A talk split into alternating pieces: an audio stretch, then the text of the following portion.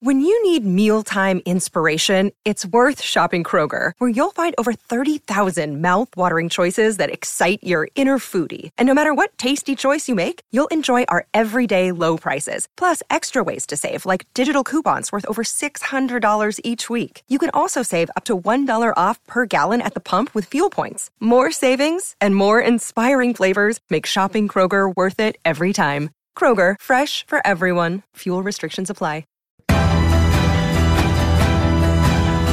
The bigger picture. Going behind the headlines of the biggest economic and political stories of the day. This is joining me for the bigger picture today is political commentator Mike Indian, author of the Groucho Tendency blog. Um, Mike, it's so nice to be able to actually begin with something of a piece of good news amidst all the rest, which is the return uh, to the UK and her family of Nazanin Zaghari Ratcliffe. So, so tell us a little bit about this, because that's ramifications, obviously, for many other things. Well, it's been it's been a, a long time coming. I think we've we've been through five foreign secretaries on this. We've been through at least I think two or three prime ministers in the same time, and we've managed to get to a point where Nazanin Zaghari Ratcliffe has returned home to the UK. Um, you know, it's very moving pictures of seeing her um, reunited with her husband Richard and her seven-year-old daughter Gabriella, who hasn't seen her mother in about six years. Um, also home is Anousheh Ashuri, uh, a, civ- a nearly 70-year-old civil engineer as well. Both of them were detained uh, on charges of spying in Iran years ago. I mean, as you say, this is a rare piece of, of good news as well, but also a bit of sort of cross-party um, goodwill as well. So you, have you've said a lot of this has come down to the work, the hard work of the Foreign Office, and it's undoubtedly a success for the Foreign Secretary Liz Truss as well. It, it's basically come at the uh, come at the the cost of the UK paying about 400 million pounds worth of uh, Iranian debt that was owed as well. But sometimes you can honestly say moments like this, the price is probably worth paying. Um, there's so many areas one could go um, with this. Um, was the delay in payment to Iran um, anything to do with this? I mean, that debt goes back quite a long time, The UK's history and relationship with Iran could form an, its own podcast. In it, could, it is a long, complicated affair as well, of which the uh, the story of Nazanin Zaghari Ratcliffe is one important but um, very recent chapter as well. I, there were a number of things at, at, play here, and it, it's obviously despicable that the Iranian government uses British citizens or hmm. citizens of dual nationality as political pawns. But equally, we have to say on this side that although her return is is welcome and long overdue and undoubtedly a good PR story for the government, um, it shouldn't escape anyone's attention that the Prime Minister was Foreign Secretary, uh, one of the Foreign Secretaries who was responsible mm. for overseeing Nazanin's case and made public remarks that undoubtedly the Iranians seized upon to to arguably put her into worse conditions as well on, on a human level, it's great to see it back, but there'll be many more people who will be subject to this down the line. And of course, the downside of this um, is that the payment of the debt and the high profile story and, and you know undoubtedly effective campaigning by Tulip Siddiq, who's Nazanin's local MP, mm. means that this sort of tactic might be used again down the line. And there is still yeah, that was going to be my next question. Exactly the, the, worry that that by doing it, as as with paying any ransom, effectively, is that you're you're making it appeal to other rogue regimes? I think that the foreign secretary said, and the the, the debt is legitimate, and she said that the detainees were parallel issues in the bilateral relationship with Iran, but in reality, as as with most things, they are connected. They are closely linked to hmm. the complex realities of a world that's becoming increasingly polarized, a world in which the the, the kind of movement and uh, freedoms that Western nations have enjoyed and championed since arguably the end of the Cold War have have become increasingly difficult, and uh, it's also a sign of how there are governments around the world are, are using, you know, whether it's the uh, invasion of Ukraine uh, by Russia, whether it's the detention by uh, of Nazanin by the Iranian government, whether it's the sort of bizarre nuclear and sort of high-level diplomacy employed by North Korea, that countries that champion alternative values are turning to argue more and more extreme solutions at a time in which they perceive, I think, Western liberal democracy to be in retreat. Mm. Um, hers is obviously very, as you say, high-profile return. Um, I, I knew absolutely nothing about Anousheh Ashuri, who was a retired civil uh, engineer, again with dual nationality, who'd been held, held in the apparently rather appalling Evin um, prison. Um, what was, why was his case so much less um, public knowledge? I think, to be honest, there's often a story that captures the media's ima- imagination, and I think the young family and you know a young daughter and, and, a husband that goes on hunger strike can definitely be part of that. But Mr. Ashuri's case was, was arguably no less dramatic. He was detained in 2017 on spying charges and sentenced to 10 years in prison. Now, both uh, Nazanin and uh, Mr. Ashuri have denied consistently and vigorously the allegations put against them. And it's great that they'd be able to come home together. And there's even a third detainee, uh, Murad Tahbaz, who is a Iranian UK US national, uh, still remains in Iran. Uh, he's been, you know, he's, he's a businessman, a wildlife conservationist. He's been accused of gathering classified information, and uh, but I, th- I think that you know there's been a consistently high profile campaign, but it, it's, it's it's rewarding. I think that this is achieved not just um, Nazanin's release, but uh, Mr. Ashuri's release as well. But there will be arguably many more complex cases like this to come, and it underlines the importance, I think, of not so much you know of hard power, but you know soft diplomacy. But unfortunately we have to recognize that increasingly the people that we are dealing with this with are playing a different ball game mm. to what traditional diplomacy has been since the fall of, of the berlin wall.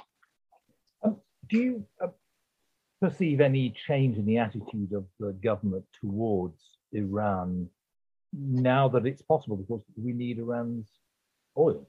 Um, we've got sanctions in force against iran but of course since the invasion of ukraine uh, we've been sort of cozy up to many um, regimes um, who might have fossil fuel that we need, whereas before we were able to ignore them.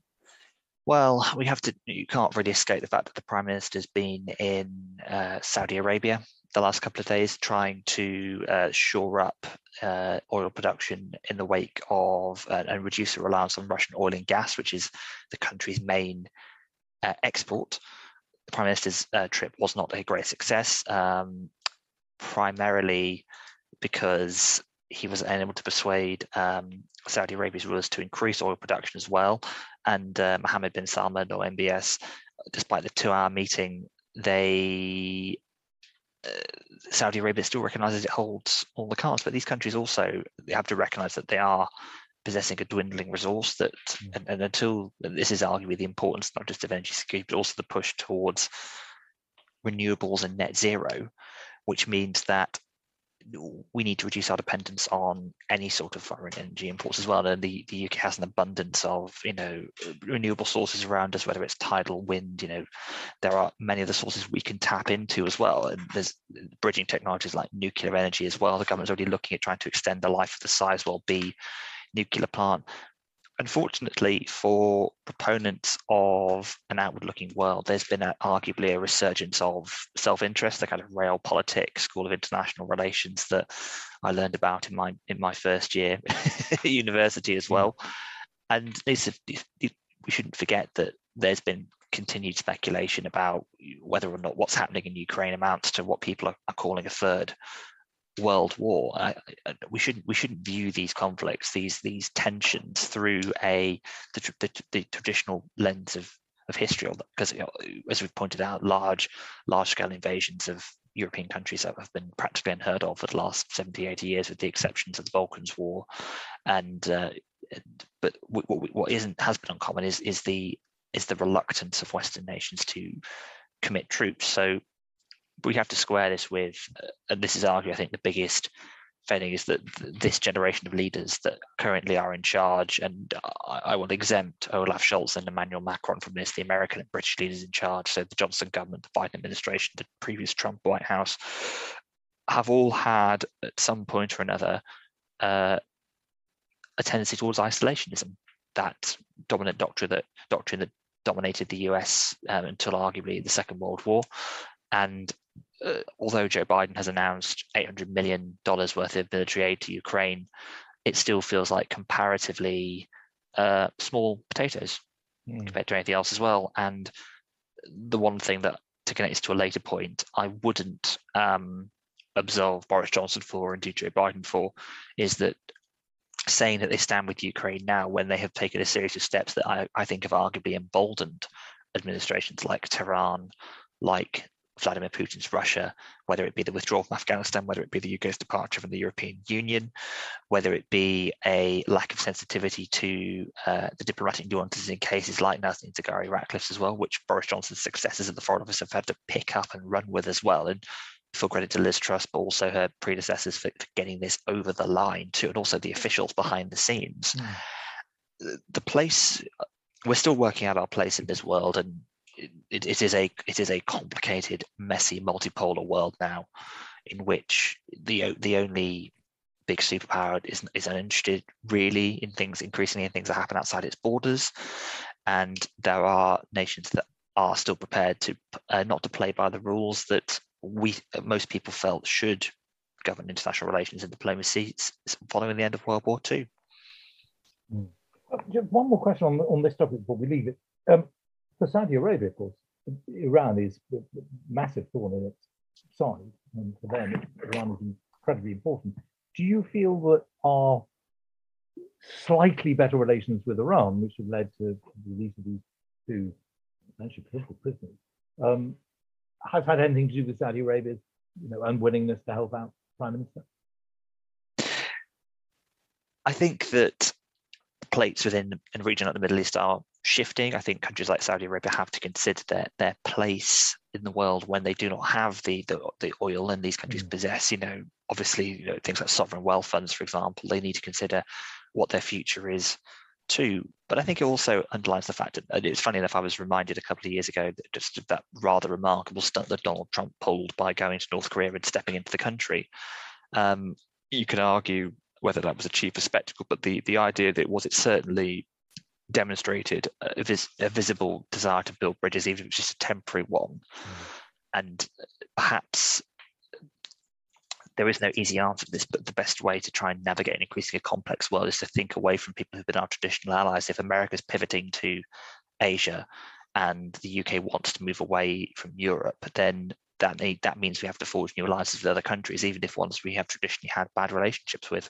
And hmm. perhaps the return of Nazanin Zaghari Ratcliffe could be a new chapter in UK Iranian relations. Hey, it's Ryan Reynolds, and I'm here with Keith, co star of my upcoming film, If, only in theaters, May 17th. Do you want to tell people the big news?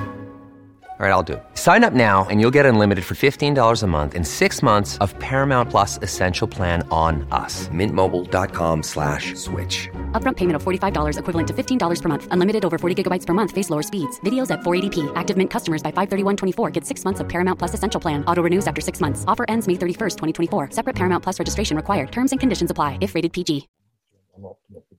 Let's uh, change topic sharing ideas about money. This is Share Radio.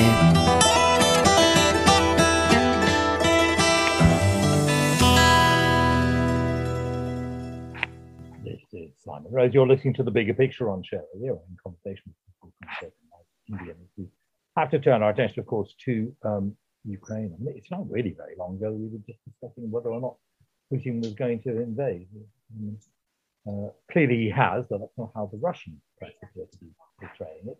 Um, so the situation is in flux all the time, um, Mike. Um, and whatever we say now may be out of date in a day or two. But let's talk about things as they are at the moment, but on the ground in Ukraine, and as far as uh, other nations and their attitude towards what is happening the events in Ukraine are fast paced and ever evolving, and of course, inevitably, anything else we say at this point in time when we're into sort of week three of the invasion are going to be vastly out of date by the time people listen to them as well. But the context on the ground appears to be ever more desperate. And as the conflict drags on, there are increasing reports of atrocities committed by Russian soldiers um, in the city of Mariupol, which has apparently almost been entirely flattened due to bombardment. Uh, one particular story that stuck out, probably a quite a painful story, was the bombing of a theatre, which was understood to have been used um, as a shell civilian shelter. They'd even written outside on the on the pavement so Russian um, Russian aircraft could see it, that indicate that children were sheltering there as well. And uh, equally on on the Russian side, there seems to be a high there seems to be a high toll paid. Um, uh, Russia hasn't announced an official death toll of its soldiers in two weeks, but we know that at least four senior generals have been killed in the conflict. Uh, Russia's had to concede losses. It, you know, they've acknowledged hundreds a couple of weeks ago. It could be the thousands, and and this this this feels uh, like an unwelcome relic of history. But unfortunately, as as we were talking about before, it's very much a, a symbol of modern day diplomacy. And President Biden's uh, calling Vladimir Putin a war criminal is is a reflection, I think, of how a leader who um, you know President Biden would normally, in you know, ten years ago, his predecessor was stood shoulder to shoulder with at G8 events, not necessarily in the same corner, but they'd share the table.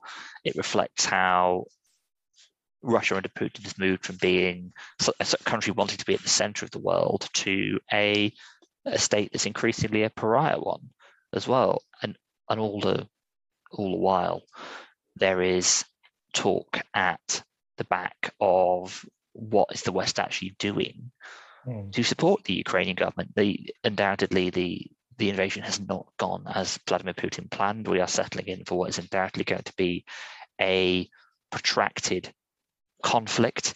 Um, as with any uh, as with any situation, there unfortunately are going to be casualties. The phrase the phrase that we you know struck me was you know collateral damage is, is just not just, just doesn't cover it as well. These are people's lives. And it, it, here in the UK there was there was 100,000 people signed up to a, a, website that was finally been opened and the Johnson government finally reversed its position on having Ukrainian refugees in there from some rather insensitive comments by the immigration minister saying they could come here and pick fruit. I mean these people are you know the, the ones who can make it out of their country have been forced away from various conflicts, and uh, ultimately the uh, the situation demands, I think, a a degree of sensitivity. It demands a degree of nuance that I am not sure is entirely within the realm mm. of understanding for our current crop of politicians. I mean,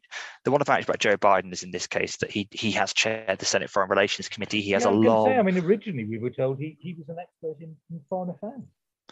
Well, I think he's he's definitely a long fix scrutinizing it as well. But unfortunately, he's come into bear in mind his long 50 year political career. He's come into this role now at a very different time to when he came into it. He's very much a, a child of the sort of the post-war era when America was very much on the field. I think he's also he's seen Vietnam, he's seen the invasions of Iraq and Afghanistan. He's had to deal with the fact that American military hegemony has been consistently challenged over this period of time.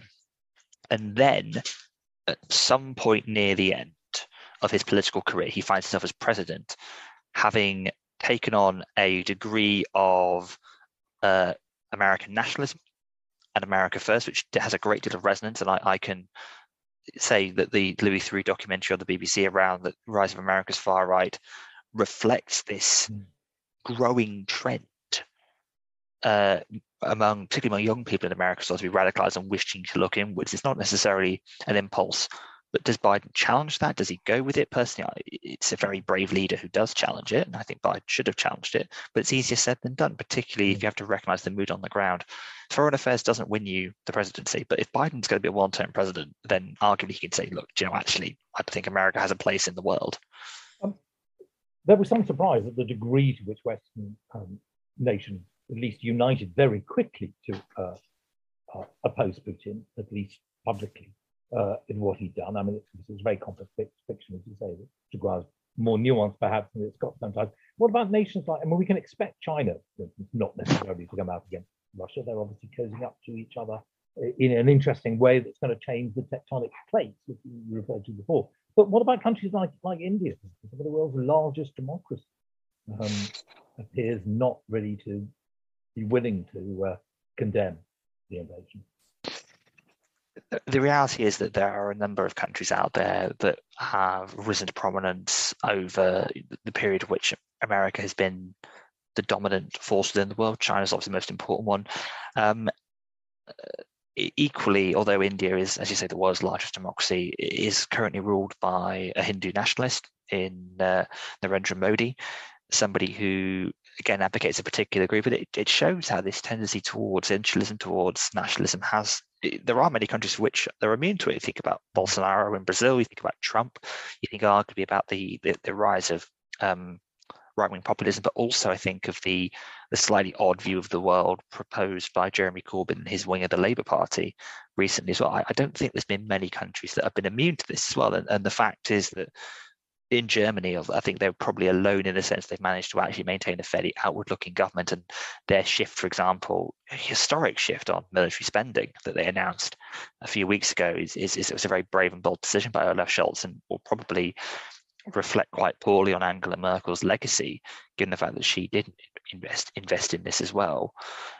But uh, in terms of nations being outward looking and willing to engage, the Ukrainian war is, is very much a line in the sand on that on that moment as well. If, if NATO is reinforcing its eastern border, are we effectively drawing a line down that side of Europe again and having some form of link to um, the East abolished? And it's it's never entirely um, it's never entirely clear, I think, whether the eastern side of um, Europe wishes to lean towards the West or to lean towards Russia. And you have complicated facts about the fact that whereas um, uh, Belarus is very much with Russia on this, another Russian ally, Hungary, is inside the European Union. And we don't live in the world of clear cut issues anymore.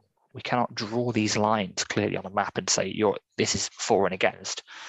And uh, there won't be a moment in the Ukrainian conflict where I think we can say arguably achieve victory. Russian troops may eh, fail to take the country, but there will probably be a messy occupation for a while. And this isn't a case where the West can simply ride to the aid of this as well, because ultimately you're picking a fight with a nuclear power with a man run by a man who has a dangerously insular view of his own uh, self-importance, but also appears to even be alienating those around him at the moment too. This is a complicated issue, and, and as, as, I said before, Simon, there are no easy answers.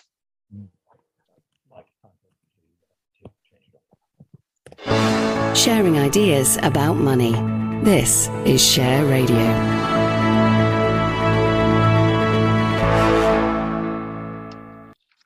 This is Simon Rose. You're listening to the bigger picture on Share Radio. Um, I think you want to look a little bit about um, what the pressure that um, Britain is able to bear on um, some of the, the oligarchs and Putin's friends. You want to look at the uh, uh, the ennobling of um, somebody uh, who was yes. in the circle once. yes, so there inevitably uh, we talked about the tools that were available to the West to respond to Russia. Um, there is a new podcast out there. Yes, I, am ashamed of it. There are other podcasts apart from this one. Uh, other podcasts are available, but um, the uh, new podcast out there with uh, Alastair Campbell and Rory Stewart, so it's very much for to use that term centrist dads, but um, Rory Stewart, I think, made a very excellent point about how the West can use, in his eyes, its economic might as it were. He talked about how actually, in terms of shifting away from defence funding, we've invested in public services, and he said actually, you know, Western economies are dozens of times the size uh, times the size of Russia's economy, and he said, look, you need to use this influence. Uh, using need to use the influence carefully and target the right people and obviously people will be familiar with the um, people will be familiar with the, the pressure that's been on, say, Roman Abramovich to be sanctioned as well. But attention has now been focused on uh, Eugene Lebedev, who is the Russian born uh, owner of the Evening Standard newspaper, but also a member of the House of Lords. His father is an ex KGB agent, and he's somebody who has been in the past quite close to Boris Johnson. Boris Johnson has spent time with him as well. Uh, the Sunday Times has reported in March 2020 that the House of Lords Appointments Commission, which vets appointments to the upper house, has advised against the Prime Minister um, to appoint his longtime friend to the House of Lords. The Prime Minister overturned this, and another source has confirmed to the BBC that there were security concerns as well. So you have the son of a prominent Russian oligarch now sitting in the upper chamber, uh, who somebody who's has a great deal of influence. He's he's he was awarded these periods of services for philanthropy and the media as well. Uh, Mr. Lebedev has used his Lord Lebedev has used his column in the Evening Standard to deny he poses a security risk to the UK, saying he's not uh, some agent of Russia. But again, it highlights the complex factors as well in, in a world where, again, and this, and this, this I think raises questions about the prime minister's political judgment that we should forget about this as well, and and by by no means uh, should we excuse uh, Boris Johnson. Uh, it may seem petty to focus on parties at this particular point in time, but actually, the prime minister's political conduct is very much at the centre of this. It's, the, the Lebedev case actually brings it front and centre again. It brings it through in a clear lens to show how Boris Johnson's political connections are continually questionable in this sense. And it doesn't, it, the fact that he's, you know, it shows that we talk about the difference between, say, Russia and um, countries like the United Kingdom, United States. The difference is that we have an established democratic system with checks and balances in there. But if the prime minister is prepared to personally intervene to overturn uh, a recommendation from uh, an independent commission that's designed to highlight these concerns, one must argue, first of all, why did he do it? And secondly, the other factor is again, Baron Boris Johnson has been consistently bullish on Russia as well. Uh, and his former advisor Dominic Cummings has said that he supported these concerns and, and told Boris Johnson he shouldn't go ahead with the peerage, um, claiming he was anti-Russian. But the prime minister's been one of the biggest hawks on Russia for ages. So how does he square? What was his reasoning for overruling? Because it may be that he has access to information that would completely exonerate Lord Evan, and if, if so, he should make this information public to prove that there is integrity in our system. But the more the silence goes on as well, the more questions it raises about influence and access, particularly given the Conservative Party's strong links from uh, finance coming from Russian sources over the years that have gone to many parliamentarians, both present and past. Thank you very much indeed. So uh, that's it for this edition of the Bigger Picture. I'm in conversation with Little Content Indian, author of The Groucho Tendency blog. Thank you. The bigger picture. Going behind the headlines of the biggest economic and political stories of the day.